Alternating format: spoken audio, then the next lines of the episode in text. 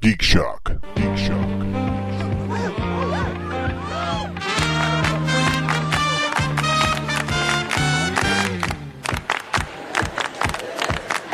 We want you, we want you, we want you as a new recruit. We want you, we want you, we want you as a new recruit. Where can you find pleasure? Search the world for treasure. Learn science, technology. Where? Where? Yeah, you, you you know Maple Leaf. He, you know, he's in and out as as. Uh, He's a leaf on the wing. thank you. A, That- maple, that a is. maple leaf on Watch, the wind, watch indeed. how he soars. Wait, he got impaled? I'm not saying anything. I'm just imagining Maple Leaf soaring like a leaf, which is a hard thing to imagine. We have to be. I read a lot really of science s- fiction now, and that's that's hard to encompass. Oh, I thought you were saying it'd be like have to be a really strong gust. well, he- I mean, none of us are lightweight. well, you let's know- let's let's not let's not sure, you know, sure. I'm, I'm Wow. sure they not want to have any speak, illusions here, but Keeping but to we- the tradition of But we don't know is that Maple Leaf has those like like those arm and leg flaps, like Oh, fl- maybe like he squirrels does, do, yeah. Hmm. flying squirrels. So it could that be, helps. It could be a Canadian thing, you know, like It's a Canadian Lovecraftian All right. thing. and It's he, a- he flaps the beaver tail that gives him some lift, and then he flies. And Wow, wouldn't that be something if Matt had a beaver tail we didn't know about? Anybody ever seen him in swim trunks? I haven't. I haven't. wow, Andy, you always go there. Yes, I do. man. And I- of course, why Maple Leaf isn't here? I mean, there's always a bulge in the back, but I assume it's something disgusting. All right. Put the potatoes in the wrong side. I told you to put the potato in the front. Welcome, folks. It's Geek Shock number 390. I'm Master Torgo, 80s Jeff. Commander K. Fact check, Dandy. and we're here to talk Weekend Geek. Yes, no Maple Leaf Matt. He's celebrating his birthday this evening. Happy birthness. Paulette is taking him out for for a, a, a wonderful dinner. Paulette's somewhere nice. taking him. Oh, And Oh, he's in his birthday she's suit. taking him out. no, no. Wow. Actually, we have no idea what they're doing, so you know. Or dinner. We actually We do have know. some idea. He's in his birthday suit, I'll tell you that much. Oh, Whoa. he's he's gonna be the the, the living sushi plate. Is that what's That's it. oh my God. naked Living sushi. sushi, Matt. They used to have the a action place- figure you never wanted. They used to have a place here in town that did that. yeah. oh, it doesn't surprise me. here in Vegas? is- I, I can't know, right? imagine. Well, Of all really? places, Isn't that I- I don't didn't uh, uh didn't uh, Robin Leach get in trouble with one of those things at some point? dude, Robin Leach gets in trouble for a lot of stuff that never gets reported. Trust me on this. I'm Robin Leach, and I like wine. yes, he does. He- Gentlemen, he likes champagne too. what geeky things you do this week? Well, since Matt's not here, I can say I went to the Millennium Fandom Bar and played some more Five Minute Dungeon. How'd that go? Good. It was actually the uh, 40th anniversary of Star Wars, so there's tons of Star So Wars. five minute cosplay. dungeon, of course. Yeah. Yeah. It was last Lovely Thursday, idea. wasn't it? Yeah, yeah. It was last Thursday. Thursday right? was a Thursday night in a Yeah, so- bar off the street, you know, not in the middle of everything and full of people, all in costume. I was I was celebrating. celebrating by watching Star Wars and stuff here at home, and then I suddenly realized I'll bet Andy's at Millennium Fandom Bar because I had unexpectedly got the day off, and I was like, "Sweet, I don't have to go into work. I'm just gonna chill at home." And I was like, "Oh yeah, I bet they're doing something there," and I just didn't make it out. So I didn't even. It didn't even occur Yeah. to me. I was just. It wa- all the Facebook posts. There was a cute little. uh It's not a meme. I don't think it's a meme. What is it when people all do, all do a similar thing, a trendy thing? Flash like, mob. a mob. It's a trend, No, no, or no. It's you know, more. Tra- it's it on Facebook. People were posting pictures of the theater they first saw Oh, Star Wars Oh, at. okay. Because I guess people were posting, you know, man's uh, chow mein. Man, man's Man's chow chow mein. mein. Man- Wow. I will have two orders, thank you. I was gonna say chow mein. I don't even know what it's called anymore because it Because was I was- Mans, it was Grauman's, now it's something I was, else. I was screwing up Grauman's and Mann's and, but they were posting pictures of the the Chinese theater being mobbed, just the the the the the crowd spilling onto the streets and stuff. And it was really funny because one guy, uh, I think it was uh, Shock Monkey Chris Roberts, posted. Boy, that must be a huge theater for the sheer number of people who said that they were at the Chinese theater the first day it came out. It isn't. It, it, it was funny. Yeah. So, but I actually I discovered this website cinematreasures.com. Mm-hmm. It actually is a movie theater uh, nostalgia website where they have a little bit of information and post pictures of theaters from all over the country. Wow. And I actually dug up the first theater I saw Star Wars in, the Patchogue Rialto on Long Island, New York, which and the Rialto was a neat little place that actually would it, you could almost call it today art housey. Um, and that's where I saw Star Wars at like a couple months after it came out. It was in midsummer. Uh, and the movie theater, that theater burnt down like the following year. Wow. And then I found the um, picture for the Shirley Twin Cinema, which is just a couple miles from my home, where when they did the re release in 78, I actually went up on my bike to the theater all summer long. You- Did you And- ever go with your mom, Shirley? Uh, not to the, well, maybe to the, the theater once or twice. Uh, she's the one, of course, who took me to Mm-hmm. course, the first yeah. one. But um, that was where it was funny. My mom introduced me as a child to a peculiar habit of staying in the theater and watching a movie twice. Ah. And we almost always did that when we'd Mm-hmm. go see him. It wasn't even theater hopping. we just stay there. in the theater. That actually used to be pretty common. Yeah. Yeah. Yeah, in fact, And- uh, in early days of cinema, there were no scheduled movie times, so you went in, you caught the film wherever it was. All right. at when you bought your ticket, and then you would stay through to the next screening, Yeah. so you I could catch never the knew that. beginning. Oh That's yeah, pretty, in yeah. fact, uh, Alfred Hitchcock's Psycho was the That's why the no admittance. yeah part. that, that Ah. was the very first film nationwide to have established start times. Interesting. Yep, I That's remember- very interesting. Ah, I learned something. Yeah, today. we went to see a double feature of uh, Dumbo Oh, I love double and, features. and Lobo, which was this like live action thing. And Oh, we- that sounds and, like a Disney summer film Yeah, yeah. festival where they pair up an, an animated Right. with a live. and and I, we walked in like the last five minutes of Lobo, and then when Dumbo ended, we walked. in, "Whoa, whoa, whoa, we're not gonna watch Lobo because that was one I was excited about because you know that was one they were advertising heavily. I saw Star Wars 22 times, Wow. which sounds like a lot, except that actually I only went to the theater 10 times because I would sit and watch it more than once. Oh, Mm-hmm. Okay. So, and I did that all summer long. I just, Ma, I'm going to the movies, and I get on my bike and I And you're just good truck all over day. there She, all she knows day, you're good. all Yeah. day. Yeah, it was. I don't remember where I saw it. I'm not- now It that- was hard for me to remember. I knew that the theater was in Patchogue, but Yeah. there are a number of Patchogue theaters, and Cinema Treasures is actually kind of got a wonky search. Mm-hmm. So it took some digging around for me to finally come up. But when it came up, I was like, this is it. Mm-hmm. This is where it was. So it actually is funny how difficult it can be to Oh, I bet. remember well, I mean, that far back. in '77. Yeah. I was living. I mean, there was no theater in the town I was in. The, the nearest theater was maybe 20 miles away. So it would have been either the one near the University of Connecticut or the one in Enfield, Connecticut, probably. Could have been at the Eastfield Mall. Well, the other thing about Star Wars is you had the re-release the following year, which is what confused me because I was always trying to figure out what the hell was you know because the, the re-release is when I saw it the bulk of the time. Yeah. I uh, I was too young to remember, and unfortunately, I can't ask my mom now. I might ask my dad next time I talk to him, but uh, I was just shy of three years old when it came out, and uh, I know my mom was pregnant with my sister because uh, my sister was born in June that year, and uh, she tells me, or she, my mom had told me the story that uh, when you know she and my father and I went to see the film. Uh, I was a pretty active child. Like I run and run and run. Just I had endless energy, and she said that was the first time I had sat still for two hours a- at all. Yeah. So she says that I was sitting on her lap, had arms folded on the s- chair in front of me, and uh, was just staring at the screen for the entire two hours. She says it's the first time I'd ever sat still for that long of a time. So You- that's that's the only story that I have about seeing Star Wars for the first time. have you s- have you that sounds familiar. Have you actually mentioned that before? I- 'Cause I there was may some- have. There's something about the the first time you sat still, Yeah. which is really funny because people knowing Jeff now, it's like, what? yeah, I love sitting still now. Yeah, exactly. It's just sort of like, you know, oh, geez, Jeff Oh, yeah. needed a reason to, to, to calm down.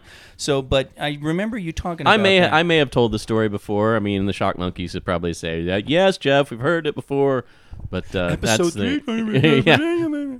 Uh, you know, now, yeah, the the whole active thing is funny now looking back on it. It's like I was really energetic at what point in my life? Because my mom would always tell me about you know, and then my dad would confirm this that you know, and this was not an exaggeration.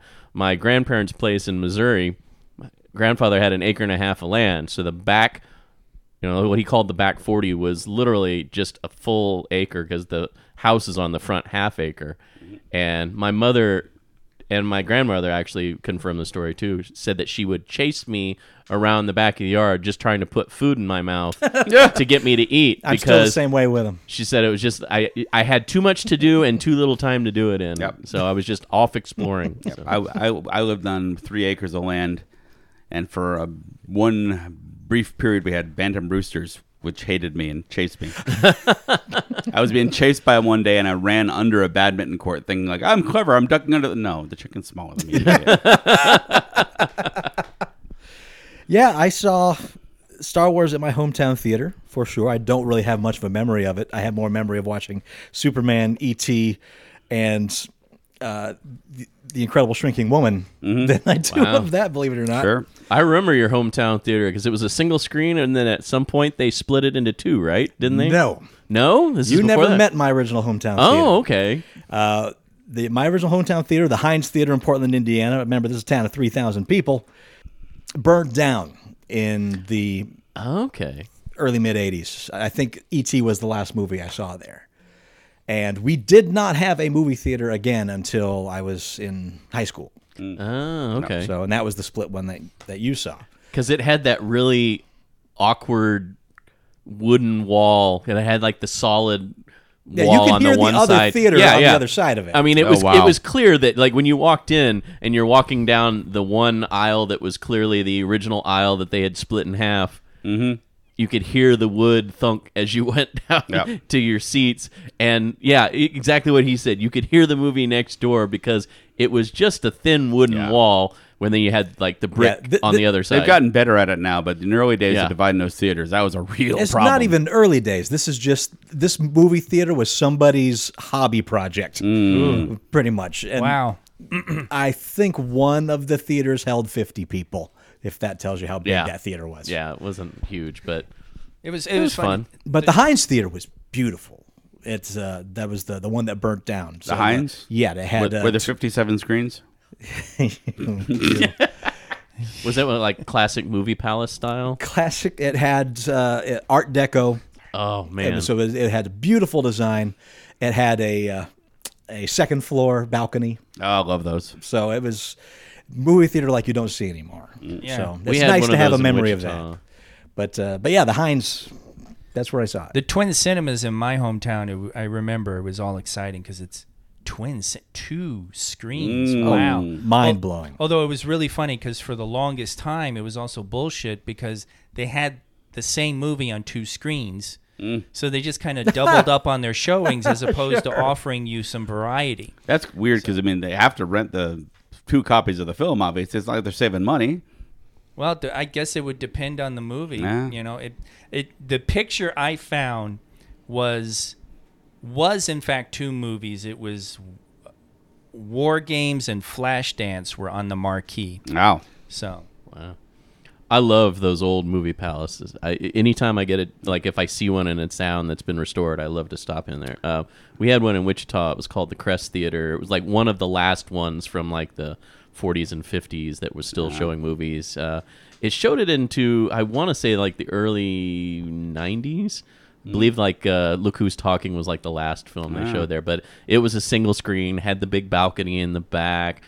Gorgeous hand painted murals on the walls. Um, There's when actu- the, Oh, no, go- I was just saying, yeah. When the when the it was interesting because like when the lights were down in the movie, they had the black light on the shining on the wall, so like elements of the paintings made it look like it was Wichita at night. Nice. So it didn't disrupt the film, but still it was like in another, you know, piece of atmosphere. and Had the I still remember it had this weird narrow winding staircase down to the restrooms. Wow. Because they were on the lower level of that uh the theater. But it was just gorgeously decorated and just beautiful.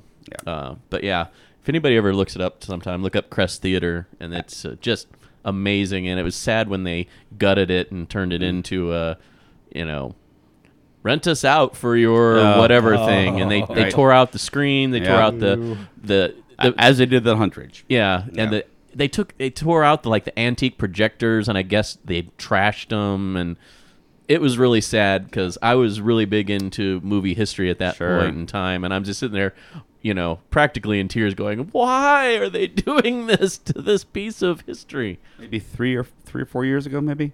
I went to um, bu- bu- bu- bum, little town in Washington that still had one of those theaters. Nice. That, that and actually the um, the the uh, screen there was a thing in front of it that rolled up at the, Yeah. when the movie thar- started, and uh, yeah, it looked like an old vaudeville slash movie theater. It was in uh, oh Port Townsend, which is one of my favorite little towns in the Hmm. country.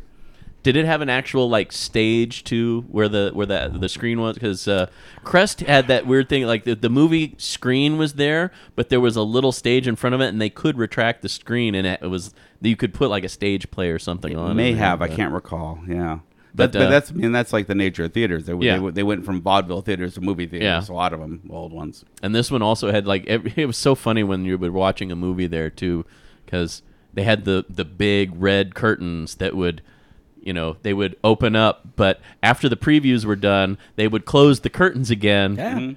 and then Right.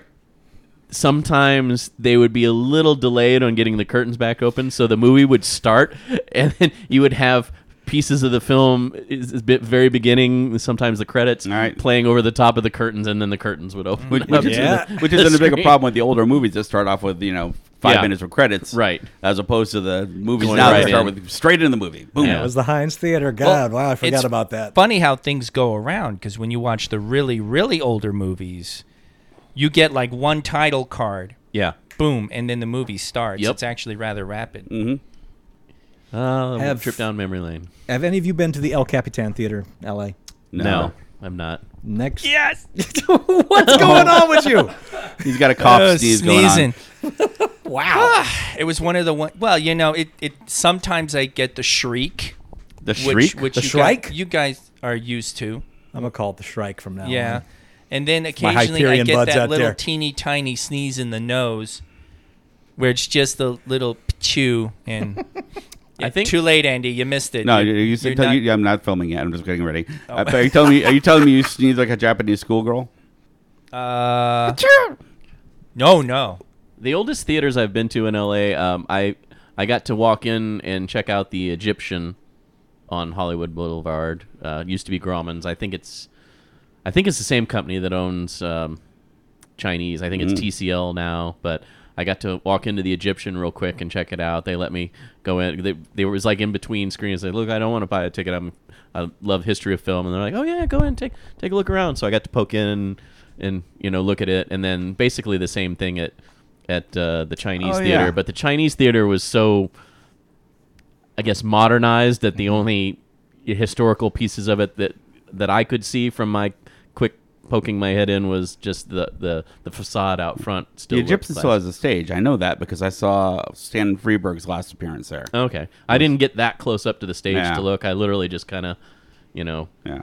I was trying to be nice because they were letting me go in and I didn't want to spend too much time in there thinking oh is he gonna wait and Mm. watch a movie or something but I, I did go to the Chinese Theater uh, Mm-hmm. to on the opening night of Attack of the Clones.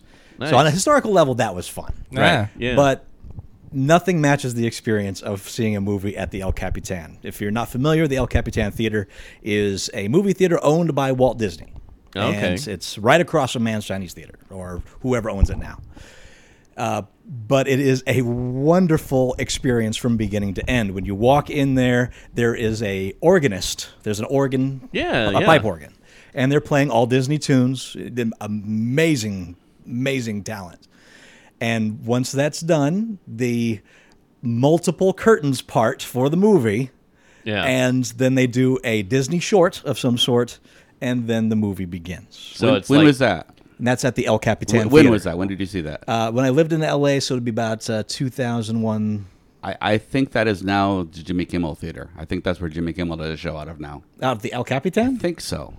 It does have a stage up Why front, does but an organist open for Kimmel? No, because it's right across from the Grauman's Theater. well, uh, there might be. I really doubt the El Capitan is just being used for that. No, I think yeah, I think it's still there. Yeah, that's- that's the, good the to El know. I I think Capitan's still- Federico goes there all the time and, Yeah. s- and All posts right. about seeing Disney. I, I went movies. there once even for a midnight screening of the sing along Evita.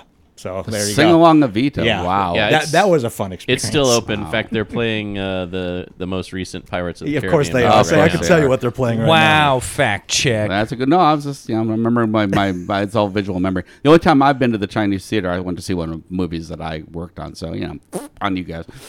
So I saw Lilo and Stitch there, and I saw the sequel to Peter Pan: Return to Neverland. Oh, God. that straight to DVD monstrosity. But they actually showed it there at the El Capitan for a short time.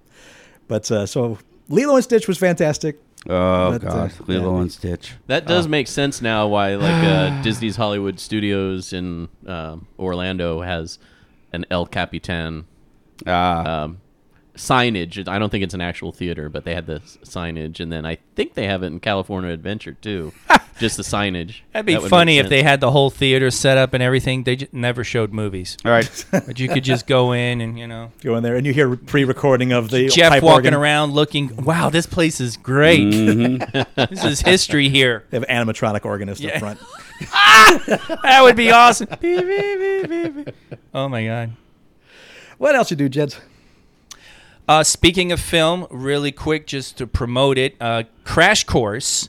i- you know, I've, I've promoted that before. They they've exploded. That's the YouTube channel. Yeah, the YouTube channel. They're now like PBS affiliated. They're an actual educational uh, tool now. They got tons and tons and tons of subjects running through everything.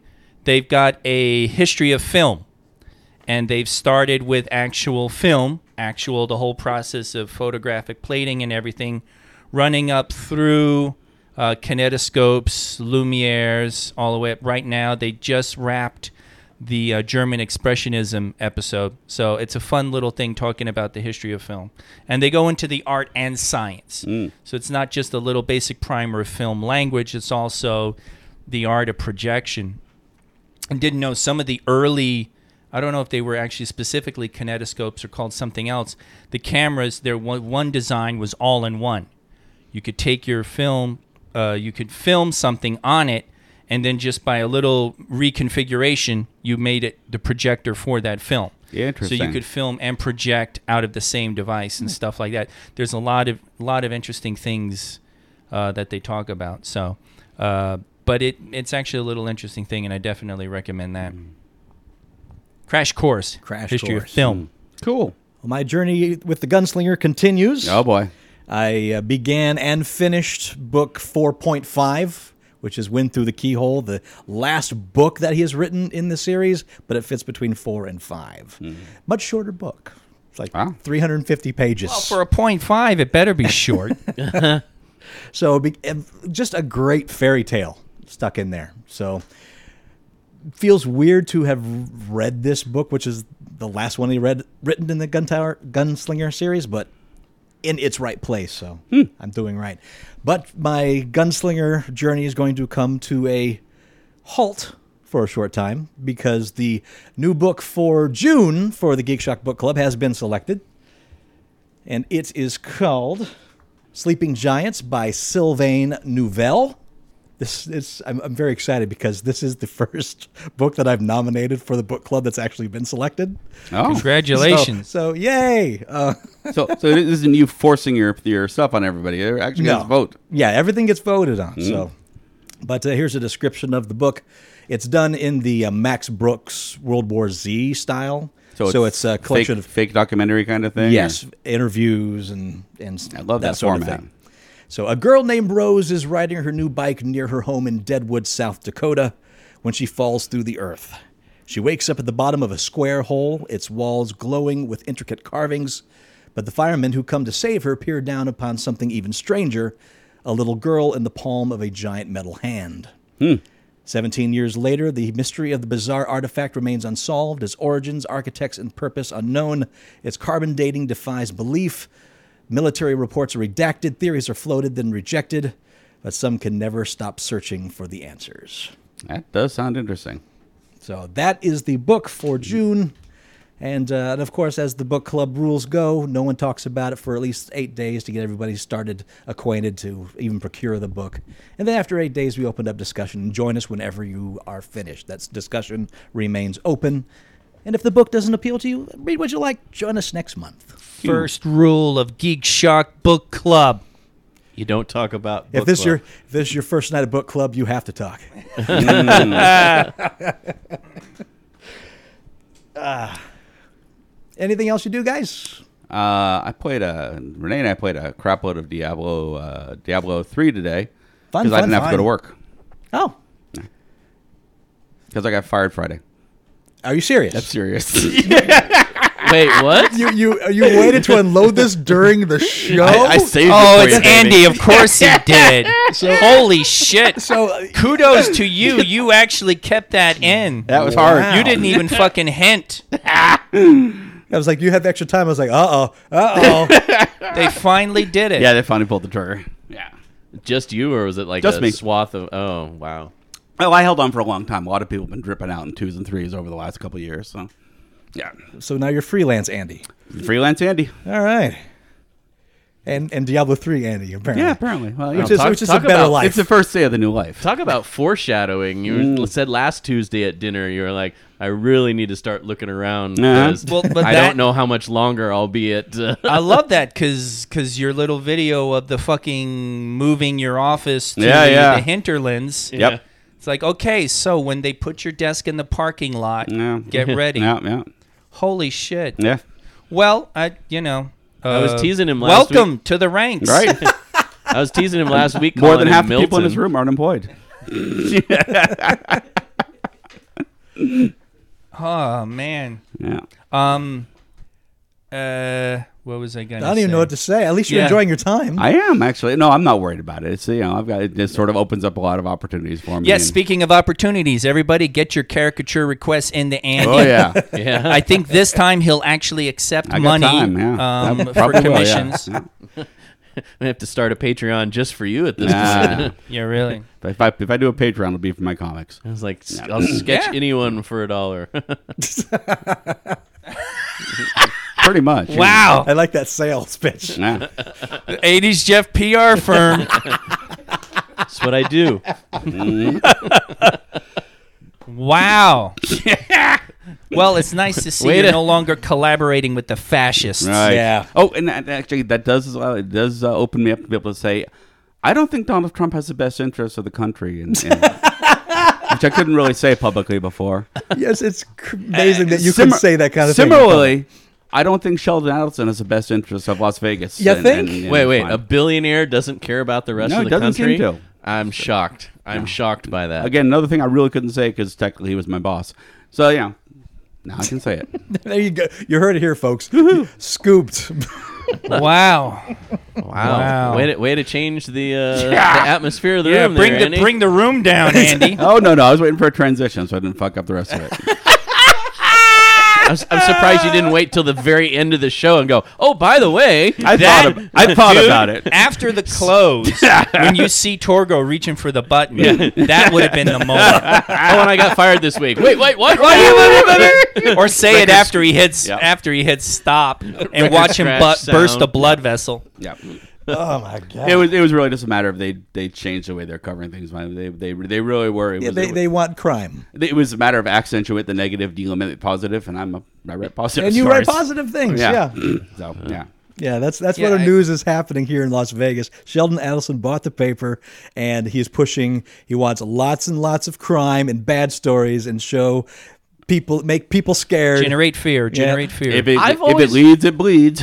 I've always wondered about that here in Vegas because all these independent studies are showing the, the crime rate has been dropping here Steadily. in Vegas steadily. You know, with a couple of minor upticks Mm-hmm. over the last like 15 years, but how do you continually find all these negative crime stories to report on? Because when it's a city there are of two fewer- million people. well, yeah, there are always there's stories always to something Well, yeah, relate. to there's million always people. stories. I mean, you know, we've had you know a similar incident close to you know We- yes, to we our do. heart, and you know, Keep 'em you know scared. as as shock as shocking and terrible as it was, it's not the norm for Right. this city. Well, yeah, especially in, in like in like the story of Tom's case, it is not a matter of socialist society running amok. Mm. If anything, it's actually the exact opposite: right. unregulated uh, capitalism Mm-hmm. killing. So, it yeah. It, well, it uh, ooh, well, we're getting off on p- politics. Yeah, yeah, yeah. Hey, I know since, we- since we're getting off on politics, uh, it was brought up on the Shock Monkeys Lair. Yes. They wanted us to talk about the all woman Wonder Woman kerfuffle. I don't even know what to call it. It's, it's a non thing. It's a non-thing. It's really what it is, and um, I said it before the show, and I'm going to say it now. I don't think we should even devote any time to it because it's a non thing. It's a non issue. A couple of chauvinists are just trying to make something out of it that it's not, and that's it. That's one that's screening, my thing. now two screenings. All women, only women uh, allowed for bad word to use, I guess. But and they're only going to use a all woman crew to staff it. Nice. which makes sense. It's the theme of, of where Wonder Woman comes from. and it's And not like it's it- two showings Yeah. for charity, and you can watch Wonder. It's not even on like the first few days. It's like fourth day in. It's two showings at one movie theater. Mm-hmm. So if you're bothered by that, rethink how you think. My And rem- God, and remember, you're outnumbered if you're Yeah. a man who's against that. yes, very much. Well, so. it, you know what's And not to mention that that targeted screenings have been done for decades. It's like, what's our target audience? Oh, okay, let's get a you know a group of them together and put them in the theater. Period. Right, right. Special specialty screenings like that, or as Yeah. uh, in Bob We Trust, as he pointed out, it's like it's like complaining that uh, somebody having a birthday party at sh- the restaurant where you like to sit, they're having their birthday party dinner, and it's like, well, it, it's just for that, and and even that he pointed out how that was like the lame. Uh, Yeah, it doesn't even argument. come close to what it really is. I'm But it- upset it- that I decided to go swimming and this water is wet. the thing there the comparisons that were being made too it's like okay the next star wars has got to be an old man screening and it's like uh, guys i don't see the relevance No. of star wars to men that you can make for the argument of wonder woman to women Yeah. and so that th- th- somebody else said he-man and then there there were comments like well i guarantee you most he-man screenings are all men Right. and actually no No. girlfriends, wives, mothers, even sisters will go to screenings. Some of them will go to watch the movie, others will go just to accompany the guy who's going to see the movie. And shit, you cast Chris Hemsworth as He Man. There are going to be a lot of women who are going to go to that fucking movie. Yep. So it's like the, the, all of the comparisons being made were just kind of false. Well, it's it's that same logical fallacy. It's like comparing A to B when there is no correlation. Mm-hmm. It's just it just Right. it's it's just stupid. I'm the not- whole thing is stupid. I'm not a and- big fan of the, the term privilege. Right. But here I'm seeing a lot of that because there are guys who are just not recognizing that there are plenty of situations where women are going to something and they're not quite comfortable or they don't feel that it's quite their thing. And f- for guys to argue, you know, we don't get that.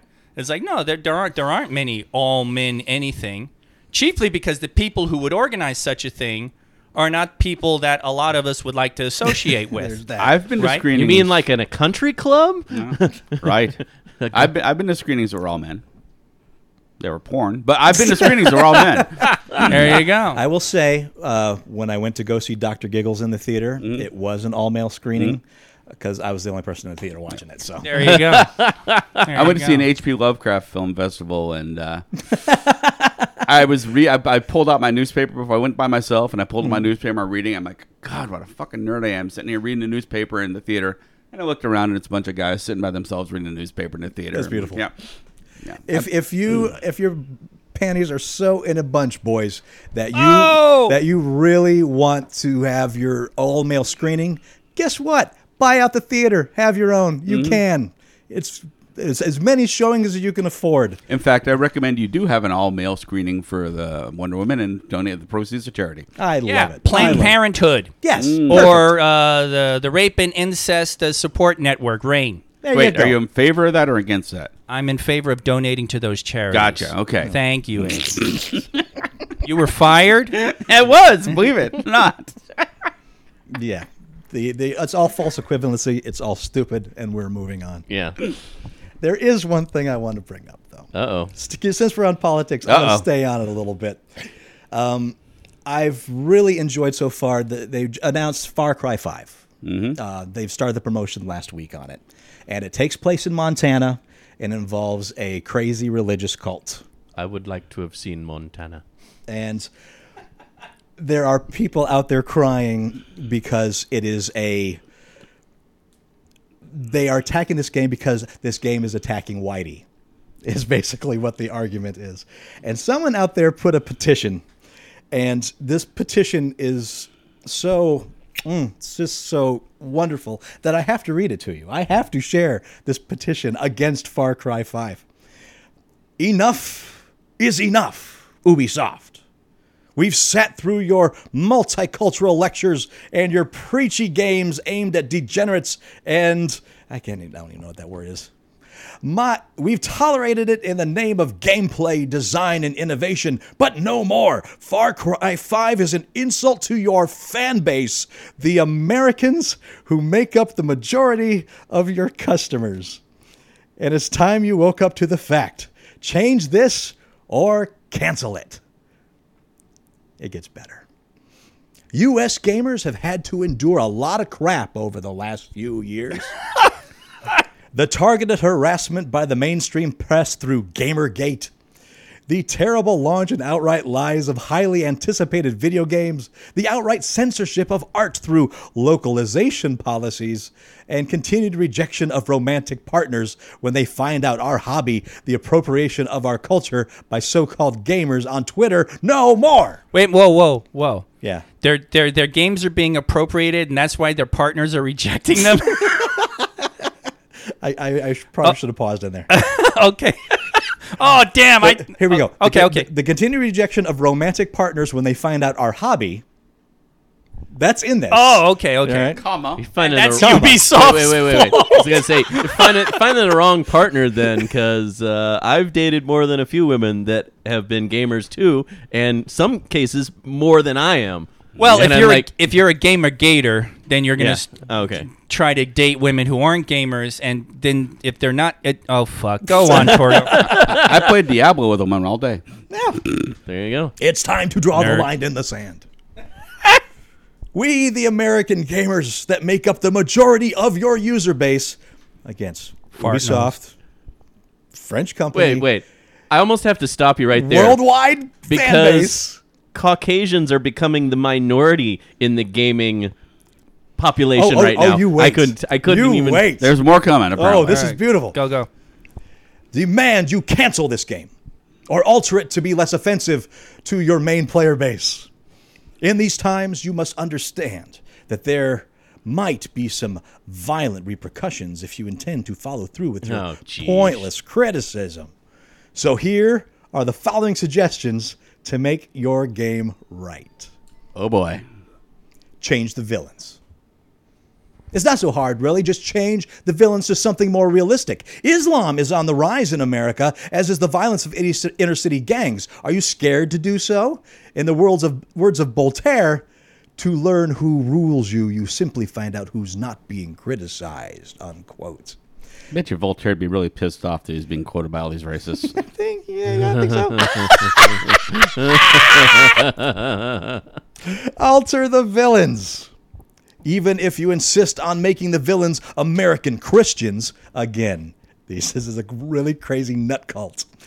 Consider mixing the races a bit to not target white people Wait. exclusively. Wait, the, the thing is from a really crazy nut cult, or, or That- that's just who you're. that- Christians that- are no, really that's, crazy nut. that's who the villain is in the game. okay. A crazy nut, a doomsday cult. So it's uh, it's Heaven's Gate kind of. Basi- yeah, very much so. Except that instead of taking their own lives, they take other souls. Gotcha. it's it's you know it's Far Cry Five. They're known for having over the top villains. Insist on making the villains American Christians. Consider mixing the races a bit and not target the white people exclusively. Wait, they're, they're for mixing the races? I know that was I was Yeah, stunned. yeah. What the hell? There are plenty of nationalists of every stripe and every race and creed, so throw in some blacks and Mexicans. There's no reason a protectionist nationalist movement would all be one race. Why stop being politically correct here? Moving on. Uh-huh. Change the setting, but only for certain markets. What? Change the game for certain markets. Jesus. Look, I get that anti Americanism plays in France. and I'm not telling you to give up on potential profits due to complaints. Because American anti-French didn't happen in uh, the early 2000s. Freedom fries. Mm-hmm. Yeah. God, I hated that so much. Wouldn't want to be thought as one of those hypocrite feminists, right? No, no, no, no, Yeah. no, no. But for America right now, anti Americanism is out.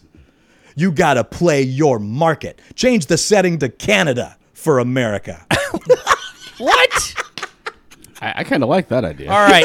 I'm beginning to suspect somebody's trolling here. It's, it's, it's, it almost it feels like it. This way, you don't turn away potential players due to offensiveness, just trying to help you make more money. Follow one or more of these, and the game will be saved from PC hell and multicultural development. We Americans have so few games to call our own, and we're tired of losing them to multicultural bullshit. Wow. I think the name Ubisoft is an attack on white men. My God, that's wow. I wow. There's so much to unpack. yeah. that- I just wow. That's why when you, you said that it's you know, it's nearly s- its own satire. Yeah.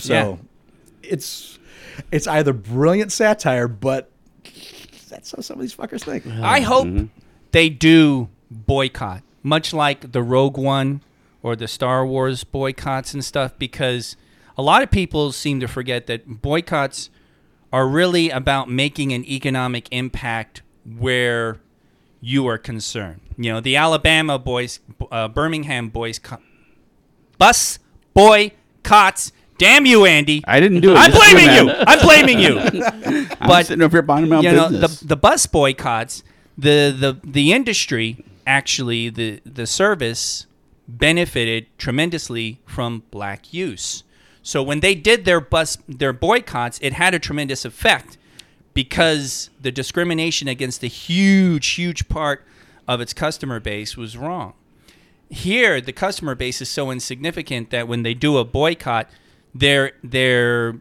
lack of relevance and the the the, s- the, s- the small scale of their impact is actually painfully obvious so i actually i totally support go ahead don't you know do it boycott because what you're going to do is show how irrelevant you are and it's just going to make everything you hate all that much worse air quotes in your eyes. Bus boycotts is my car's cover band. Pillow. yeah, I'm- Yeah. Thank you. Thank you. Thank you. This socially relevant. Andy, Andy. Well, I just wanted to share that with the shock monkeys. That God. By the way, before we go any further, while you were reading, I got this text. Oh dear. Hey, I'm here to answer any Wonder Woman or CB Berlantiverse questions before you all start throwing shade. if you talk about Black Lightning, I've actually done shows with Cress Williams. That's from Professor Biggs. say if, if it's not from a woman, I don't care. Yeah. oh uh, well, he's That's in in touch with his general. feminine side. Oh, there's that. But uh, I don't know what what what shade what shade are we throwing? What have we done lately? I don't know. I, We, I- we generally just jump on DC sucking every That- time we mention Uh, I, it. I think probably we, we it. just There we we go. Mm-hmm. I just, think we that's just it. mentioned Biggs to irritate him. I'm I mean I'm so fucking looking forward to Yeah. Wonder Woman. well, I know we talked about uh, Black Vulcan and the fact that I that's one of the few DC characters that I know s- very little about, and I, Black Lightning. you know, I yeah, Black Lightning. Thank Black you. Lightning, yeah, and it sounds interesting too because because Black this- Vulcan was my exp- my exposure to him, and that Right, right, was Super uh, Friends. Super Friends, yeah. Okay. And I was like, oh, I didn't know this character existed. So anyway, and uh, and he's he- he's a character coming out of retirement. yes, he's being pulled back into that. That actually Every that all time I sounds think I'm cool. out, they pull me I back know. in. well, it's also neat because as you know, someone who has crossed the half century mark, like Andy did centuries ago. yeah. But I'm a Highlander. you know, that can be only one. But One. the, the an older superhero is nice too. So that that's all just gonna that's gonna be cool. So no good. Big bigs, you're good. Just Yeah. Jeez, paranoid. Why would DC be paranoid? you know, Biggs, you and I will have like an all CWDC show at some point, and we'll just talk about it and have fun with it. And these guys can just go fuck themselves. yeah, we'll make it. That'll be our 0.5 episode. Here we go. It'll be a fraction of the length of the others. Oh, that's there you go, Biggs. You got to come down for episode 400. We'll make it the DC show. No, we won't. you heard it here first, folks. This is also probably the last place you've heard it. Alternative facts. But that would be nice to have Biggs here for the big oh, 400. 40, 400, oh, yeah. 400. Forty O. Four oh Yeah. oh. Four double lot. 400. Oh, oh, That's 10 episodes away. 400 years ago in the Highlands of Scotland. It's ten episodes away. My God. Is it that That's- close? that's Jesus. insane. This is Yep. three ninety, guys. Yep. That's. I wow. Yeah, crazy. Don't have a lot of time for email, but we'll hit one. We'll hit one. All right. All right. Greetings, you magnificent oddities. I'll take it. What actor or actress in either TV or motion picture do you think has given the best performance as their comic book character? Hmm. Hmm. And there's a, a second question that, Okay. that kind of is similar you might want to answer instead. Which actor or actress has most closely portrayed the comic book character as you envisioned it? Well, obviously, no one from DC. oh, oh no! I'm kidding. I'm kidding, Big. Sorry, I must be allergic to something in here. I, I mean, when I mean, if we're going for superlatives, I'm in trouble because I'm like racking my brain thinking I can think of several. And obviously, the first that comes to mind is Christopher Reeves doing Superman. That was a damn good one. That's hard I to mean, beat. I- Yeah. I- yeah. You know, it's it's funny because with Reeves, I don't know. It's very iconic, right? Uh, whereas you can look at the variety of I Bat- believed a man could fly. Yeah. you can you can look at the various Batmans and you can sit there and and and talk about stylistic preferences and stuff like that. Really when you when you think about it. But Reeves and this is no slam on uh, Cavill, but Reeves uh, it it just uh, especially the first two movies it was a very iconic presentation and development of the character, the concept and everything relating to it. I, I I also don't have anything against Cavill. I don't think it was a performance problem. I Yeah, think no, it no, was no, a no. script problem with with me and and the you know Man of Steel film. But that's again that's Right. debate for another time. Um, God, yeah. Um, Christopher Reeves as Superman was, you know, kind of for me at least my first exposure to superheroes in a film because that was what seventy nine. Something like that, yeah. I'm gonna have to look that I up. think it's later. 78, but not positive. 78 yeah, Yeah, way you're right i back. think it is 78 so i mean you know i was only four years old so um gosh as far as like who i would think i mean charlie cox played daredevil very very much like i envisioned daredevil on the tv series uh well netflix series i guess Right. But, uh, yeah. I like um, uh, like uh, his portrayal there. um chris evans did an amazing captain america He's been the for me. He's been the most pleasant Yeah. surprise in the Marvel movies. S- Uh, a Downey kind of like cr- recreated Yeah. Stark in many ways. it's kind of like the the the later versions of the comic book Stark, Right. And and, he's so- definitely yeah. redefined it ever since uh, I Right. mean even the comic book version ever since Iron Man 1. But Evans grew into Captain America very very nicely. I really did enjoy that. I frequently watch Winter Soldier. I love watching that over and over. Um, and then of course uh, recently rewatched Civil War and and he- you know i was i was kind of vocal because i really have a thing about this all this going for young 20 somethings when they do these castings always going for the low hanging fruit of the young right. but he has just grown into it so damn well and he does such a great cap i really do enjoy watching him as captain Well, america he, I mean, from like all the besi- behind the scenes stuff, like that I've read, he totally committed to that character. Like you It know, shows on the screen. read read read about the background of the character as much as he could, uh, while still trying not to completely influence how they wanted him to portray the character, and then you know trying to find that balance. I mean, even just his his workout regimen because he went from being a vegetarian to you know eating like a lot of protein, like chicken- Yeah! chicken, breasts, and All stuff, right. you know, Any movie that destroys vegetarianism. I see what you Let's- mean about the let's- levels. because they were they were trying to put that that lean muscle on him to make him look like the comic book version of the character, and you know he went all out on that uh, without overdoing it, like you know often happens in Hollywood. Um, The, name, the name's not coming to me, but the Rorschach. Um, Oh, Oh, um, Jackie Earl Haley, Right. yeah. That that was a pretty Actually, faithful adaptation. wow. there, That's a too. very that's a very very good point, Andy. Yeah. That's a really good answer. That to was a question. hell Yeah. that was a hell of a performance, Yeah. and that was a he- really captured, really really. Ca- it's I'll reread Watchmen now, and I hear Haley's voice Right. because it's it's just that is pretty that is actually a really really good one. Yeah. So and of course Sean Connery and Zardoz right. Oh, just yeah. of course. totally summed up the the the comic there. Was there a Zardoz comic really? Yeah, yeah, that's Okay. that's actually. I mean, that was that was that that French wackiness. French New Wave comic. That's why. That's why he was dressed the way he was. the 'cause- early Ubisoft. I, I think the actor that portrayed the comic book character that really just encapsulated it for me uh, was the Punisher, as portrayed by Dolph Lundgren. Oh God!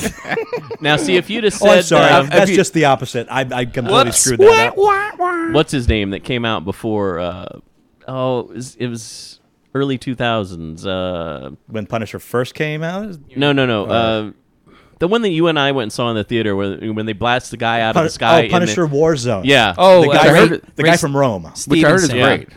He was pretty damn good. As the Yeah. he Punisher. was. Yeah. He was a really good Garth Ennis Punisher. Yes. Yeah. Mm-hmm. Yeah. Deadpool for me.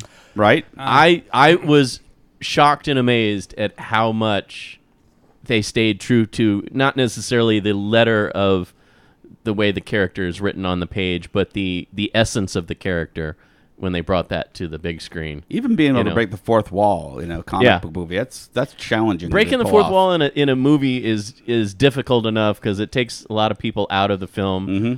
but he did it very well ryan reynolds and i you know they got like real close to doing like the multiple voices in his head thing Mm-hmm. it was more just him talking to himself so i'd say more kind of a more Mm-hmm. realistic portrayal of the multiple personalities that they portray in the comic and so forth but, Listen to uh, how many of these are in the last ten years. Yeah. I mean, I mean, they're just starting to get it. They're starting to actually take the characters seriously and try and create them the way they are in the book.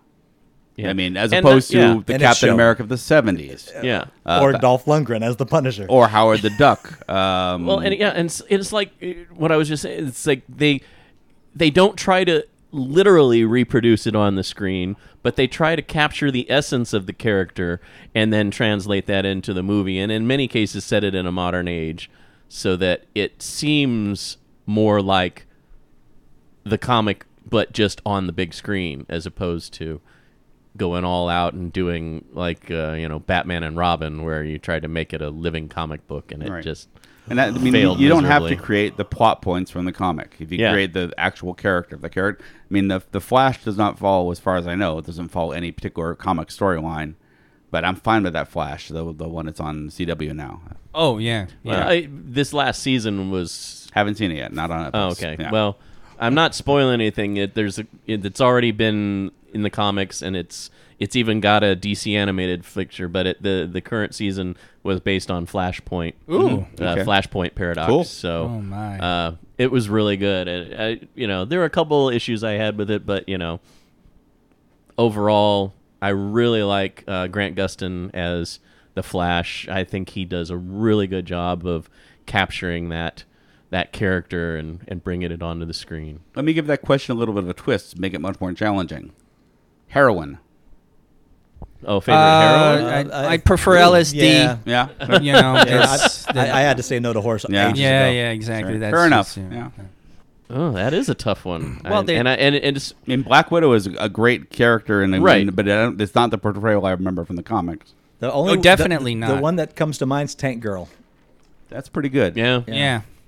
That's actually a pretty. good Although one. again, they attach an actual story to it. There, there is no story in Tank Girl. It's Right, just- right. I'm hoping at least But the attitude was for me being there. Mm-hmm. a DC guy, Gal Gadot as Wonder Woman because I really want to Looking- see that yeah. character on the big screen, and I've been very looking forward to this film. And you know, fingers crossed. I'm hoping it's as good as some of the early reviews are saying. Well, you can but, uh, already you can already go with as far as I'm concerned with Batman v Superman and her Right. performance in Yeah, that. oh, yeah, she 'Cause was- she was it- awesome in She, was that. Mm-hmm. just one of the best things about that movie, and they were setting her up, you know, so nicely. Uh, just just the first moment, um, and yeah, yeah, it's I, I I don't know. I try not to get too excited because I don't want to I don't want to overextend my expectations. Well, and but- it, the sad thing is that it's it's difficult to answer that question, Andy, because we haven't had as many Very few. female protagonists on TV and in film. Mm. This is very true. of The Lo- comic Lori book Petty. is- series. I'm trying to think even before. Yeah. all right, that. well here here and it's I- not that they don't deserve it. It just it hasn't happened yet. And damn you, Hollywood, for dragging your heels so Right. Mm-hmm. long on this. another because, reason why this woman, you know, Wonder Woman movie yeah. is being so celebrated. Yeah, one of the th- seriously the first female comic book character from a mainstream comic book series finally getting her own film. Mm-hmm. I mean, I mean, what- Ridiculous. What, are we having for this? Uh, Halle Berry as Yeah. Catwoman, huh? All right. Huh? well, I was gonna say yes and Not- no because Well, they- Oh, you had you had that- Linda Carter's Wonder Woman.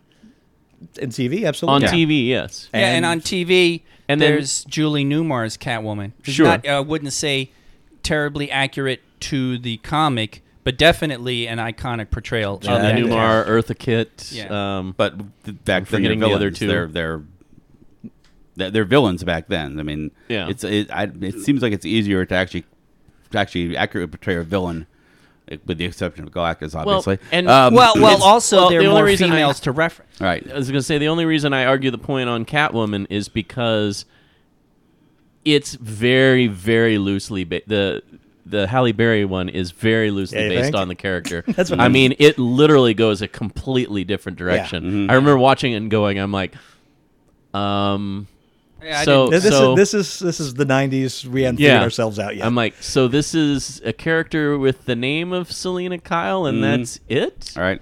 pretty much. Oh. Okay. Um, so I want to thanks to Jessica Co- Jones. Jessica Jones is actually pretty close Yes. to the comic. Well, and I I have to- I'm not you know as what? familiar with that Yes. character to, Yes, to indeed. comment Yeah. on that. And you guys have known it better than I do. I second that emotion. so how do you feel about that email and so- Professor Biggs? That was from Cthulhu Collector. He shot those questions to us. Gotta so catch thank 'em all. you, Cthulhu Collector. Uh, gentlemen, news you don't give a shit about. Alrighty then. Shoot, I should have said Melissa Benoist in uh, Supergirl. 'cause Uh, you still she's- can actually if you want. She's very good at that character. Very good at it. I think she captures the essence of Supergirl amazingly. Yeah, you're right. You should have said that. Oh well, That's expensive by the lost. bottle. Is it? Biggs will scream at A you later. lot of money for two ounces of X. Well, he was probably screaming at me as the segment ended, but then he goes, "Oh, finally, Ugh, Gunter." Yes, yes. News you don't give a Indeed, shit indeed. about. Another Justice League movie has suffered directorial issues, as Variety reports that Doug Lyman, that's the director from Edge of Tomorrow and Born Identity, will part company with Warner Brothers' Dark Universe, the feature adaptation of DC's popular Justice League Dark comics and graphic novels. Apparently, a scheduling conflict was Lionsgate's with Lionsgate's Chaos Walking is limiting Lyman's time to devote to the DC Cinematic Universe saga that centers on the magical team up of Swamp Thing, Constantine, Deadman, Zatanna, Etrigan the Demon. Uh, Guillermo del Toro had originally been attached to the project starting in 2013 and the director had submitted a screenplay, also included uh, in that screenplay Spectre and Madame Xanadu. Uh, with Del Toro's dozens of other projects vying for his time, he bowed out in 2015, and that prompted the studio to hire Lyman last summer. Uh, the Hollywood Reporter is reporting that a- uh, Andy Muschietti is in the running to I saw replace your- Lyman. I saw your, your eyes light up. It's not me. I'll let you know. yeah, sure you will, Mister. I was fired. I'll save it till the show, but I'll let you know. He's gonna wait for me to press the button at that. it was me. Uh, Mouchette is best known for directing the horror film Mama. And He's also in the process of helming the upcoming adaptation of Stephen King's It. Kurtz and I are out of the loop on that. Mama? yeah. Mama, The horror movie Mama? the horror, Wait, horror Is movie. this a Mama. Joan Crawford uh, biopic or?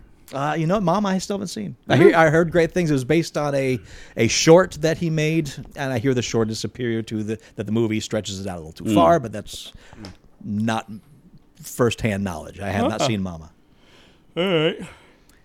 Uh, then on the latest episode of Meet the Movie Press uh, podcast, Jeff Snyder says the Argentinian filmmaker Damien Zifron is also in the mix. He's not really known in the States. He's directed an Argentine black comedy anthology called Wild Tales. Zifron is also attached to direct Universal Pictures' $6 billion man. Uh, Warner Brothers looking higher to someone to replace Lyman soon because they want to get Justice League Dark into production. Also, on a side narc note, side narc, Side narc. uh, now that Universal's Zoink. shared shared monster mashups have named their cinematic series Dark Universe, uh, Warner Brothers might need a new title as well. Right. Wow. You know, it's funny. Movie Bob made the comment.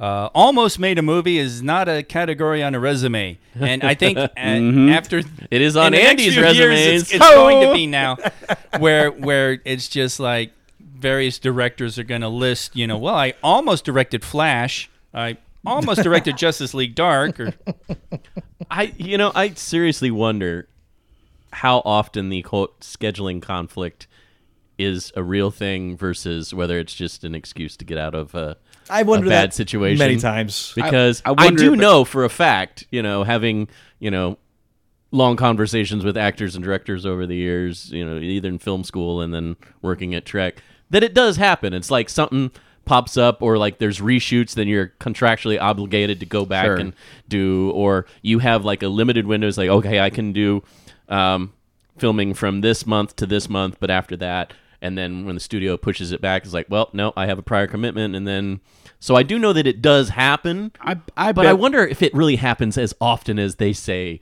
in like the hollywood reporter and stuff I so. honestly don't doubt as much. I, I, I suspect there's a lot of biting off more than you can chew going on in Hollywood. Oh, yeah, well, 'cause especially you're when only talking getting- about like Del Toro. well yeah and you're only getting paid when you're actually out Right, there right. directing so you know you're not getting a lot of money up front if ever and it's you know it's like so you try to take every project you can because whatever drops out you're suddenly out you know potential income there may be a case too of doing favors to friends in industry by yeah you can attach my name to this you know Yes. for now because that'll help you raise the funds Right. to make the movie now that does actually Yeah. happen Yeah. quite it a does lot seem creative differences is not as trumped as it used to be. Remember when it was always ah, creative differences and everyone's like, all right, so you know, okay, you're not directing it now. creative you're not di- acting. creative difference doesn't mean Robert Culp's an asshole but but now it, it, it does seem like other reasons will come up. It's interesting. So News you don't give a shit about? Actually, it's kind of a cute little story. Over Memorial Day weekend, a Santa Clarita man named Spencer White took his mother out for a ride for the first time in his newly acquired 1982 DeLorean. i saw this already And even though his mom was in the car with him, temptation proved too great. He stepped on the gas, got it up to 88 miles per hour. As a shout out to the Back to the Future film. sure A California Highway Patrol officer pulled him over and asked him how fast he thought he was going, and everyone laughed. But even though the officer had a sense of humor, White still got a ticket. There you go. ah damn yeah News you don't give a shit about leads us into Weekend Geek. oh that's nice i've done that before yeah I know but that was a good one that was a good one Something man. about the timing. Is that yeah what no it it's was? perfect i've done voiceover stuff before Mm-hmm. it happens I've almost done voiceover stuff before you almost have I actually have done voiceover I actually have okay you got me i really have I almost almost did voiceover how's that Now, now, now it's just getting into Inception levels, and I'm, I'm confused. Sony Pictures is leaning into its Spider Man extended universe with a slate of films that will follow the release of Spider Man Homecoming this summer. Last week, Sony announced that Tom Hardy would be in Venom. And now we've learned that Gina Prince Bythewood Sorry? Huh? Gina Prince dash by the wood. By the wood? B Y T H E W O O D. By the wood. Wow. will be taking on the helm of the upcoming Silver Sable slash Black Cat film. The movie apparently is titled Silver and Black, is slated for October 2018 release.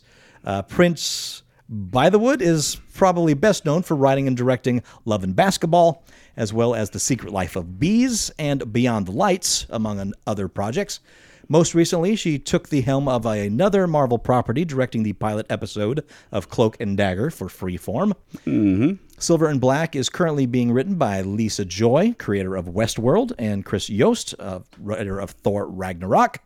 Both Silver Sable and Black Cat have been antagonists in varying degrees in the Spider Verse during their run in the comics. Silver Sable is a war criminal hunting mercenary, CEO of her own company, and leader of the Wild Pack. Uh, Black Cat, meanwhile, is a thief and occasional love interest of the web slinger. Can you go back to Silver Sables?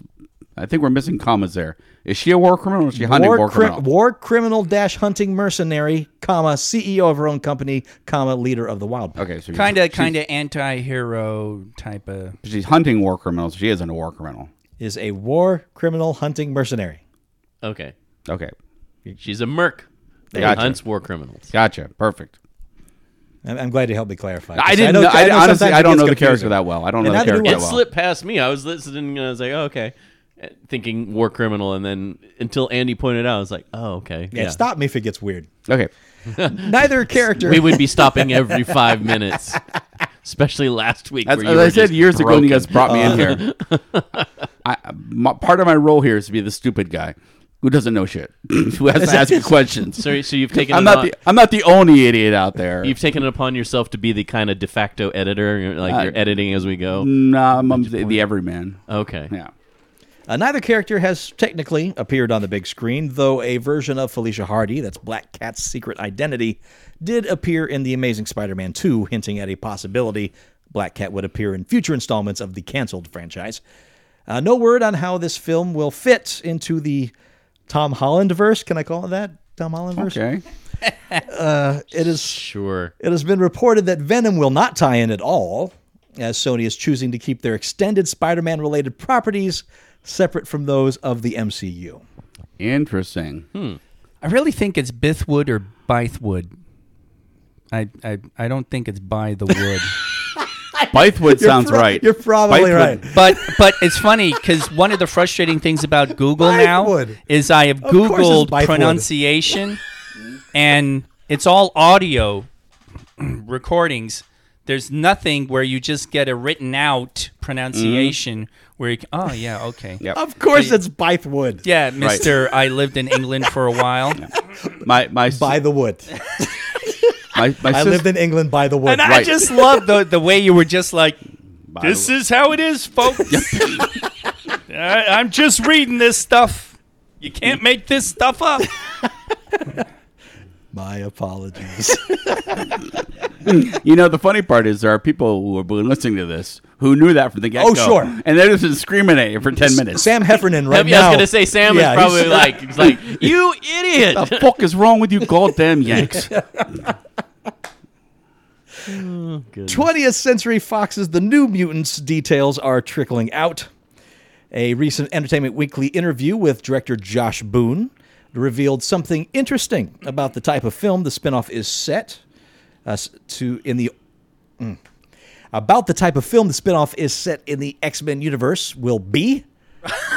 That's What really- a what a that's tight, A, that's that's a a well weird- constructed sentence. Did you write that sentence? Or did you I'm pull that from done. somewhere? I'm done writing notes. or did you write down something Andy said? oh, my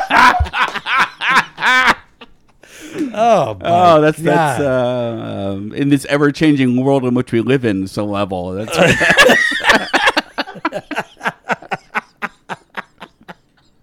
All right, so something interesting about what type of film it's going to be. okay. a horror movie. New Mutants as a horror movie. Yes. Here's what Boone had to say. Quote, we are making a full-fledged horror movie set within the X-Men universe. There are no costumes, there are no supervillains. We're trying to do something very, very different. We made a comic book with what our vision of the series would be.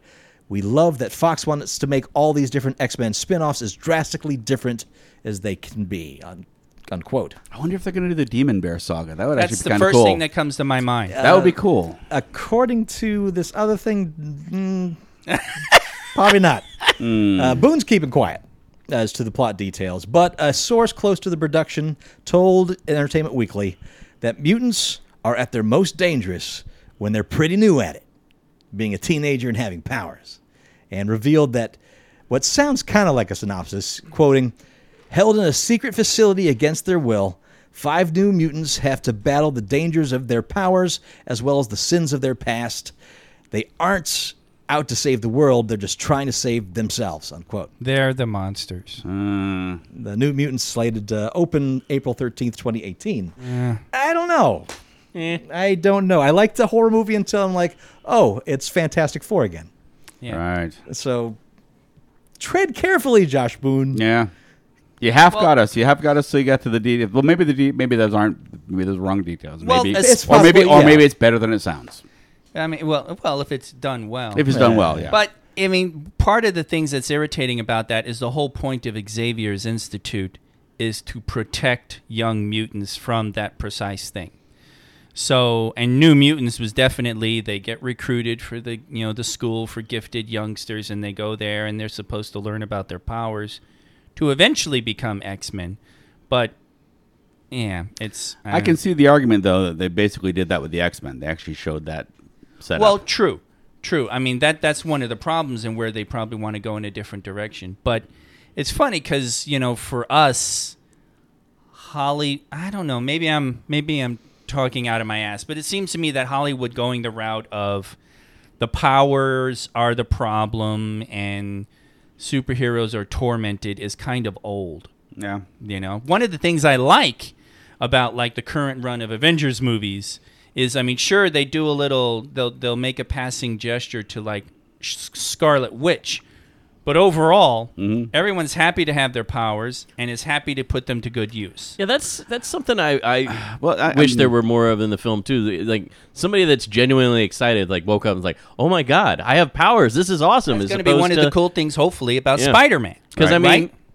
one of the things that I remember from the first Fantastic Four film is when Chris Evans goes, "Guys, look at this! This is cool!" and he snaps his fingers and it goes on fire, and he's like, "Isn't that neat?" And I'm- that's the kind of attitude I would think that most people would have if they had some kind of a cool power like that. Now I can get the horror of some of the powers being overwhelming, like suddenly being able to read everyone's mind and it being overwhelming and just literally causing you pain. Well, I can understand that, but it does seem like in many of the movies now, it's just like, oh, it's such a burden. I have this power and I don't know what to do with it. It- I feel weird and uh, if you're going to do it though, this is the angsty. one. This is the one to do it with because Sure. that, that is actually the first. Well, the first twenty or thirty issues of it, they were still struggling with their powers. I mean, uh, Cannonball couldn't turn for the longest time; all it was blast forward. Um, uh, Daniel uh, Moonstar, uh, she kept pulling people's worst fears out of them and showing it to everybody by accident. Yeah, but even then, when I was reading that comic, I remember being like, "Oh, for God's sakes!" You know, the whole.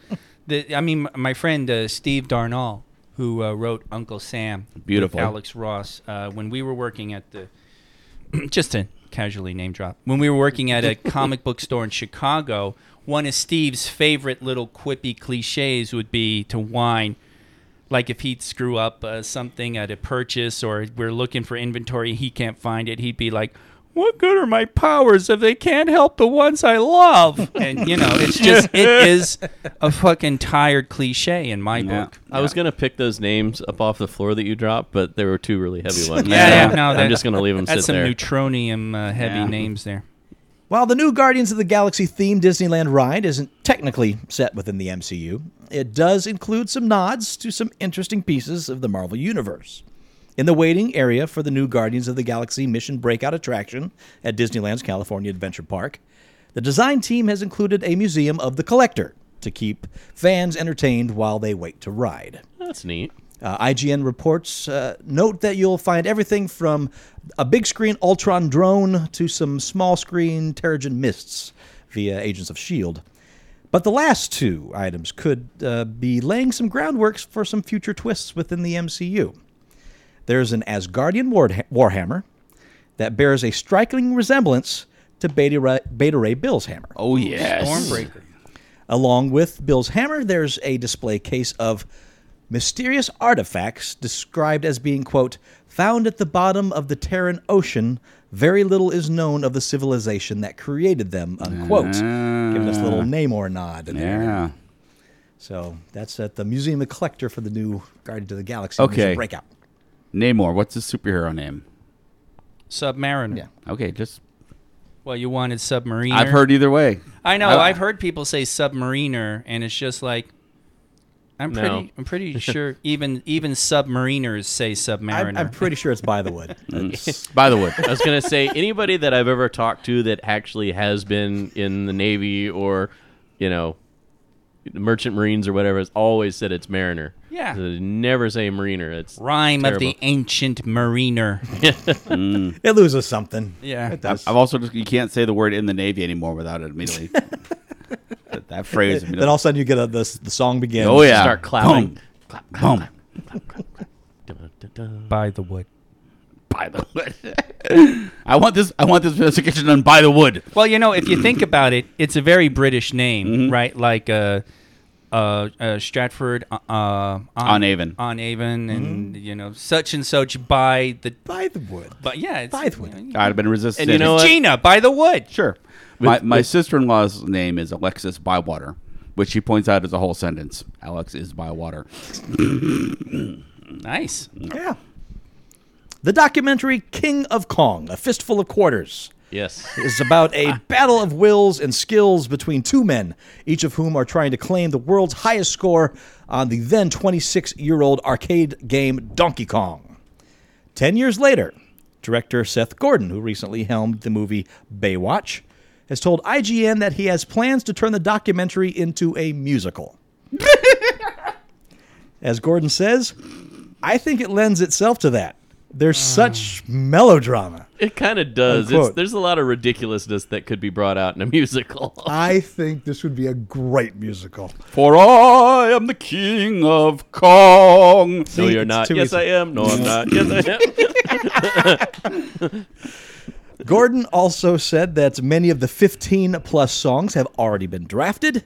One of them, Museum of Your Heart, was played in the original film, written and sung by Donkey Kong scorekeeper Walter Day.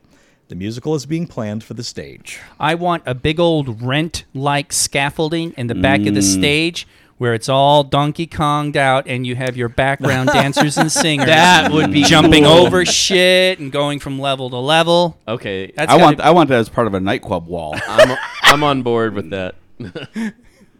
This it's it's this musical has to happen. This I'm behind this Mm-hmm. Is it- 100%. It's a fun documentary, but it's ridiculous too. Mm-hmm. I mean, you just sit there and you know, like the different, you know, personalities that you see as the thing goes on. I'm like, wow. He's right. That it's Yeah. pure melodrama. Yeah, it literally is, and it unnecessarily so in many cases. Mm-hmm. It's like, oh, here's this videotape I have from 20 years ago where I beat that my record score. It's like, really? Why would you not at that time do it? You're just waiting for somebody to one up you, so you can just go, oh, here's my tape. That kind of stuff. It's just ridiculous melodrama throughout Mm. that documentary. So yeah, totally on board with that idea. Multiple sources are revealing that despite Nintendo's insistence that says otherwise, they're ramping up production for the Nintendo Switch yet again. It is now expected that the Switch will have 18 million consoles on the market by March 2018. If those consoles sell, the Switch will have exceeded the lifetime sales of the Wii U in its first year of the market. Nintendo has denied the claim that the uh, goal at the minimum is uh, they they say it's 10 million consoles. The sources and analysts familiar with the company believe they're prepped to ship as many as 20 million consoles, uh, provided the resources are beyond the 18 million that's being reported and aimed for. Good news those waiting to see more games on the Switch won't have to wait much longer, as sales numbers like this, combined with the enhanced graphic capability of the console, will have developers working to port some of the best games over to the platform. Yeah, I, I was pretty sure it was Forbes I was reading the other day talking about how if they kept their current production schedule, there would be massive shortages come the holiday season. And then um, the follow up article on that did say that their sources confirmed that Nintendo was ramping up production, Mm-hmm. and several other independent sources said the same thing. And yet Nintendo is still denying it, just like your article said there. So I've not played this system. I don't know anything about the system except what I've heard here. But I contend that the Wii U failed because the name. No, that's certainly a part of it. I honestly didn't realize it was a separate system. I thought it was an addition to the. I think the, Wii. world didn't. Yeah. Well, Well, that- unless that- you got yeah, unless you're well- a deep geek in that stuff, you didn't know. yeah, the, a lot of people did think it was an add-on thing, and they Right. didn't realize they Oh, were it's a buying an tablet entirely that you new add to console. your Wii, Yeah. your Wii. That's what. Yeah, th- exactly. There are Right. a lot of people Sounds that painful. thought that. That's why I didn't get it. There were also a lot of technical issues with the Wii U. It's like, what kind of Ubisoft Jap shit is it No, no. doing trying to attach to my Wii? you these don't add the fuckers? tablet directly to the Wii. Oh. It's internal, and then it burns down. To the Wii. Internal. Yeah. Ow. I was right. What? My ears. All right, fine. God Damn it. It's funny because I've talked to people that have played the Switch and they really enjoy it. I just, t- right now, I'm looking at it and looking at the games lineup. There's just nothing that makes me say, okay, now I want to buy this system. I And feel I don't know why. I feel so divorced from Nintendo for so long. Yeah. That I don't feel like I'm into those games anymore. Hmm. I maybe and I'm, I'm sure if I play them, I'm like, oh yeah, these are fun. And s- of course, uh, uh, Smash Brothers is the exception. I've played that in about every iteration, and enjoy it, but it's not a console buyer for me. Mm-hmm. Yeah. So And you know, I, and I bought. I never bought the Wii U, but I bought the Wii like within a month or two after it coming out because uh, Darren, you know, friend of the show, calls me up one day. He's like, "Hey, I'm over at the Target over here on Maryland, and they have a couple of Wii consoles in the cabinet. If you still want one, I'm like, all right, yeah, definitely. So I I drove over there, bought the thing, got home, started playing, and I was just really kind of like, meh. And then there were a couple of the games. Uh, what was the Spielberg produced one with the little blocks where you had to throw it at the it's uh, Boombox. boom blocks? Boom blocks. That was that was fun. But then after that, I never bought another game for the console because nothing excited me enough to go out and buy them. I'd get a few games from GameFly to, to test Yeah. out on there, and I'd send them right back because, of course, the Wii U was just covered in just shovelware, just games that are not really games, but just more interactive demos by the feelings of it. And not to mention the fact that, you know, we had a high definition television. The other two consoles were set up for high definition, and the Wii just looked like crap all the time. I mean, you know, I don't know. It's tough. Boy, I'm glad Professor Biggs doesn't have a dog in this fight. New big screen version of The Jepsons is in development. Jepsons? The Jepsons. That's they the the ones- hillbillies yeah, from the the- yeah, future. the, the ones that make the displays for Bubba, aircraft? stop this crazy thing.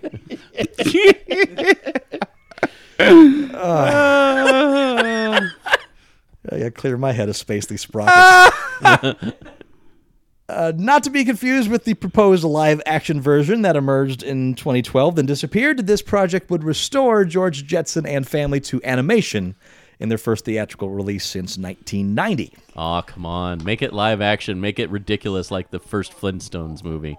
What, what's going on? You really are polling over there, Sure am. playing the internet. Why the fuck did the volume go up to? Yeah, God. Because it's you, Andy. yeah I know. That's the only explanation. Yeah. Uh, Warner Brothers announced the project commissioned a script with uh, La- Matt Lieberman, who is also writing the studio's new Scooby Doo film. Uh, now the Jetsons are moving forward with an animation veteran at the helm, Conrad Vernon, who co directed the R rated animated comedy hit Sausage Party. Sounds perfect match. He's been hired to further develop the film as well as potentially direct it when the production reaches that stage. Uh, Vernon brings more than 20 years of film animation experience to the project, including a work as character designer, storyboard artist, voice actor. He's been tied to uh, some of the biggest animation franchises in the 21st century with Shrek, Madagascar, as well as Kung Fu Panda and Monsters vs. Aliens. Anybody into the Jetsons? I haven't been for Not really. I mean, decades. But I mean, even when were you into it when it was? Yeah. when I was a I kid, I watched watched it. it, a Yeah. lot. Yeah, Yeah. yeah. I mean, It was I, re- science fiction. I think I watched it right up until they had the the big screen animated movie That was about 90s, I think I said. Yeah, that sounds about right. The one So where I the remember Jetsons Tiffany, met the Flintstones, or- Tiffany replaced like the original voice actor for Oh, the, the yeah. daughter, and Yeah. and there was like a huge outcry from a lot of the long term fans. This is news to me. You didn't know this? I didn't know Tiffany had voiced Yeah. in it at Mm-hmm. all. oh yeah, it's that late '80s push for the the teen music. Oh, stuff. okay. I I, I lost the way that I was going to say the sentence, and my brain shut down. Could have gone in a just really go- bad way. Just See, go by the Andy, water. That's how you do it. just, just give up and stop. Oh. Just pull the eject handles. Yeah, I'm out of here. I don't think the eject handles were ever installed in me. I don't think it's possible. I'm going down in flames. Oh well. Gonna ride this sucker out. Maybe I can land it. Puts a pillow on the front console. Here we go. That's as good as an airbag, right? The History Channel has been getting into the original series game, and now it's picked up Robert Zemeckis' UFO focused project, Blue Book, straight to series. Not Project Blue Book, but straight Blue Book now. The focus project. Blue Book is the only things I've I've put the the, I've capitalized. It's Okay. about Project Blue Book, but the Right. title is just called. But there was Blue there Book. was a se- TV series called Project Blue Book. Yeah. right? Yes. Yeah. Okay. Yeah. It's a different. se- That's That's- probably why. Yeah, that's probably why it's just Blue Probably, probably this is Blue Book. Okay. All right. Deadline reports the 10 episode series will follow uh, focus on the U.S. Air Force's secret investigation into UFOs back in the 1950s and 60s. The initiative was called Project Blue Book. The show will follow. the show will follow a college professor recruited by the Air Force to lead investigations into unexplained sightings and phenomena. Every episode will be based on an actual UFO case with historical events threaded into the narrative. The series is produced by Robert Zemeckis from a spec script written by David O'Leary. Quote, rarely have I been associated with a project that is a perfect fusion of historical fact and extraordinary entertainment, Zemeckis said in a statement. I don't know what he means with the historical fact part, but Well, the historical fact is, is, in is you the know, actual investigation. the investigations into the reports. So I, I, I imagine it, they're probably going to do that whole open ended where they don't commit one way or another to. I'm sure. As you're I right. remember the TV series, they always went with the quote unquote, you know, the Scooby Doo explanation of the the real gr- grounded. This is this is the weather balloon. This was the Right. swamp gas, and then the final scene before they go to credits is they sh- they they show it happen again, but this time it's mysterious. Mm-hmm. Right, the swamp gas suddenly shoots off an ignition and flies off into space or something, Mm-hmm. and so you're left with oh, maybe maybe it was. You know, it was sort of like that. That that analogy doesn't work anymore because the recent Scooby Doo's they actually mo- run into real monsters. Yeah, I know. Yeah, this is Scooby weird. Doo's gotten weird. yeah. Scooby Doo. Shaggy got ripped at some point too. What? Yeah, I saw I'm, someone- I'm so out of the. I saw I saw Scooby one Loop. I saw one was animated weirdly. It was animated more Well, he could afford better animators. right. No, no, it was animated more chunky, cartoony looking. And Oh, and you're he- talking about the, the, the newer series that's been Yeah. out the last few years? yeah, It and does- he's yeah, it like does- living in a mansion. He has money very- from somewhere. I And, don't know and, where. and, he, and he's chunky. Well, Yeah, it's, Mm, the- the it's, animation's it's a different clunkier. animation style Oh. than the classic Hanna-Barbera. yeah, So see. it's- I, I liked him better when they were skeptics. Well, a couple of them were skeptics. A right. couple of them were just playing Freddy Cats. Well, you Velma, know, she kept him grounded. Yeah. right. row. Well, you know, it's the Scooby snacks, man. They No, Oh, they cause. Would you do it problems. for two Scooby Snack? make it three.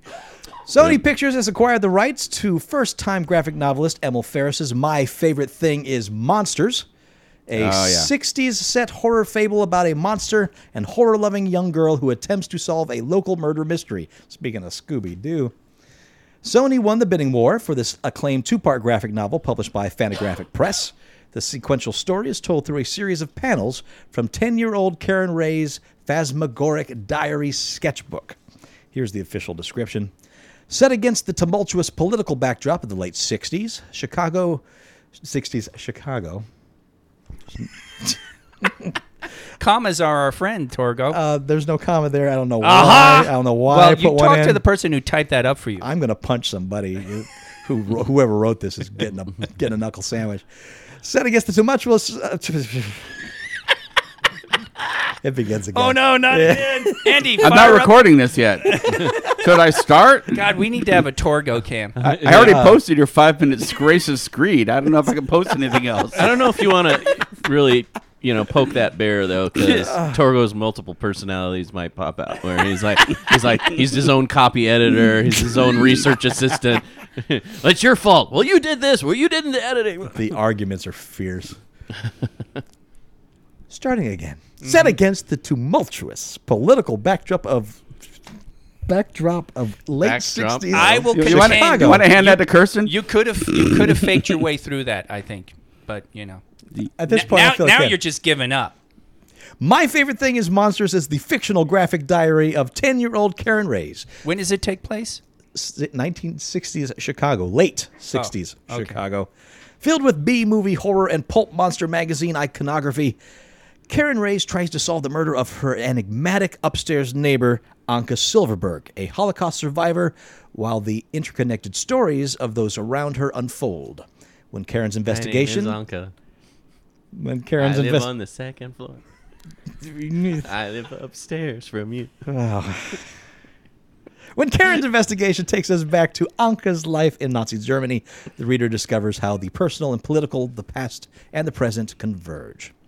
Ellis spent over six years creating this unusual piece of art and literature, and Sony hopes its unique properties will translate well to the silver screen. So, a, a very graphic diary to the silver screen. Fantagraphics published the first volume in February, will release the conclusion in October. Okay. Yeah. Um, that graphic novel is an example of the kind of things you can do with comics you can't do anywhere else. It's really interesting. and then based on the description, I'm Mm-hmm. I'm like that. Stretching that to the screen seems like a well. Should be stretch. interesting. Google has been using old Atari video games to train its deep mind artificial intelligence for years, and now it's actually learning how to remember its strategies. Google researchers broke down the developments in a paper published in the proceedings uh, in the proceedings of the National Academy of Sciences. There you go. Uh, put simply, they developed a new algorithm called elastic weight consolidation (EWC) that helps the AI remember what it's learned from each game and retain that information as it moves to the next one. Back in 2015, the AI managed to beat 49 Atari games, but it pretty much forgot the previous one every time it swapped metaphorical cartridges. But now DeepMind is an Atari savant. The program is something called catastrophic forgetting, where things recently learned by the AI were being overwritten by new knowledge from the latest game. But now this new approach mimics the way a human mind can learn things sequentially as opposed to just a data dump. There's obviously still a lot of work to be done, but this could represent a major step forward in the way of artificial intelligence learns and retains knowledge and skills. I, for one, welcome our robotic overlords. okay. Google's gonna be the one that creates Skynet. GoogleNet. They'll call it GoogleNet, but it's, it's close. Yeah. What's your GoogleNet? Write to us. Comments at uglycouchshow.com. And until next week, I am Master Torgo, 80s Jeff. Commander K. Fact check, Dandy. and we'll talk to you next week in Geek. And I, I, I gotta We'll try to talk to you. try. I'll Yeah. try to talk to you. I'll, I'll What try, was to, the word I'll try you to write these down. What was too. the word you didn't know in the uh, the screed? That the, uh, I, I, I had that on my phone somewhere. I, I, Oh, I dig okay. it. I Oh, gotta go Old dig it. find out. Screed, Yeah. yeah. Oh yeah, yeah. Call that back now. Uh, yeah, yeah. Oh, everybody calling it back. I just posted it. Wait, wait. Uh, What did you post? The screed. The the, the dude screed? Yeah, you. Oh, wow. No, you. You do. Oh, you my reading it. screed. Of, and us my, giving a shit my, in the middle my of it. performance of the dude screed. Yes. All right. And your I kind I kind of annotation. like the dude screed. You know, man, if you're not into the whole like like you know like like hegemony thing, man, and like making fun of the white man, you know. I'm gonna give him a white Dude. Russian to shut him up. Gee, oh, you have one? Where? Where? I'll make you one. Thank you.